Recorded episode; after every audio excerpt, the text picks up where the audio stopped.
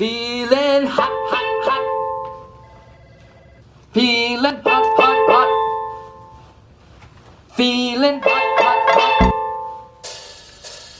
Happy Tuesday, sun princes and princesses, and welcome to the Pinpoint Podcast. It is Tuesday, June 27th, 2023. I'm Max Crawford along with Shel Winkley. Let's get started. Boy, I tell you, Michael Scott had it right when he was saying hot, hot, hot, because that is exactly just what we're going to be settling into for the next couple of days.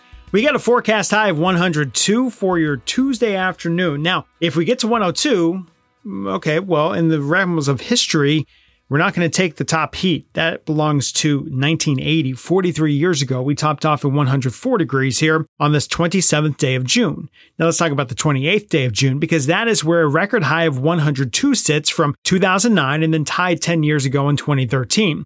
Currently, the forecast for Wednesday is either to tie that record or maybe even try to break it. Now, what is interesting is let's say we only get to 101 degrees on Wednesday afternoon.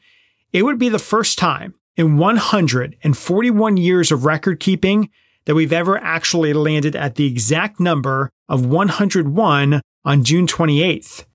We've made 102 the record high, right? Before that, the record was 100, but that was something that we've done many, many times over throughout history. In fact, the first time we hit 100 degrees on June 28th, that was 1903. Then we tied it in 1925. Five years later, we tied it in 1930. 18 years later, we tied it in 1948, then 1980, and then 2012 was the last time we saw 100 degrees even on June 28th. And who do we have to thank for all this? High pressure. A large upper level ridge of high pressure has plopped itself down over the southwestern portions of the state, and over the next couple of days, the center of that high is actually poised to move over to the Brazos Valley. That plops itself again right over the state of Texas and expands across a large portion of the South. You're going to hear a lot of uh, words like 100 plus million, seeing 90 degree plus temperatures. Well, a lot of us in the state of Texas are going to see 100 plus over the next several days. That's Tuesday through at least Friday. I do think that uh, we'll start to see this high pressure not necessarily wither away, but weaken a little bit, continue to uh, kind of dawdle to the south and east. And I think that eventually makes temperatures not quite so unreasonable. But until then, like Shel mentioned today, we're going for 102. We'll be thereabouts all the way through the end of the week and probably for Saturday and Sunday too. Now, if you remember last week, sans the thunderstorms, there were several days where we saw heat index values get to 115, even 117. There were a couple of parts across the state who set heat index records last week. I don't think we're going for that this time around. We do hope and think that a little bit of drier air mixes down from the surface and thanks to a southwesterly component of wind, and that should allow heat index to be a lot closer to the actual temperature. So we're more going for the 105 to 108 category which is still heat advisory status. That is still very hot. But I will say, if you're taking the same type of precautions that you did last week, and you're hydrating, taking care of yourself, you're starting to get acclimated a little bit.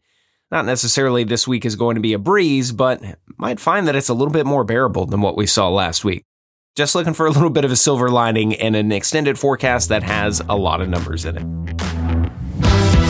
So Max was kind of talking about it yesterday, but there's an inkling of a rain chance maybe by the time we get to say the 4th of July holiday. This high pressure is going to break down by the end of the weekend. That kind of leaves Texas just in a, a spot, right? There's no big weather system that's going to impact us. Some forecast models have hinted at a little weak area of low pressure kind of drifting north through the Gulf of Mexico, bringing a slog of moisture with it.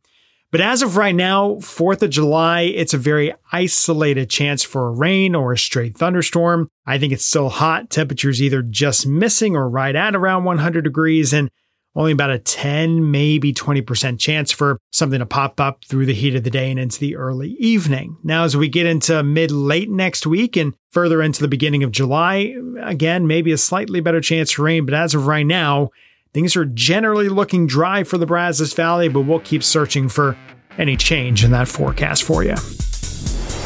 All right, there's one or two, maybe 1.5 things that we can look forward to weather wise over the next couple of days. And hey, we got a holiday coming up too. So I hope that you guys have a fantastic Tuesday. Stay cool, take care of you and yours, and we'll see you for the next edition of the Pinpoint Podcast. For Shel Winkley, I'm Max Crawford. We'll see you next time.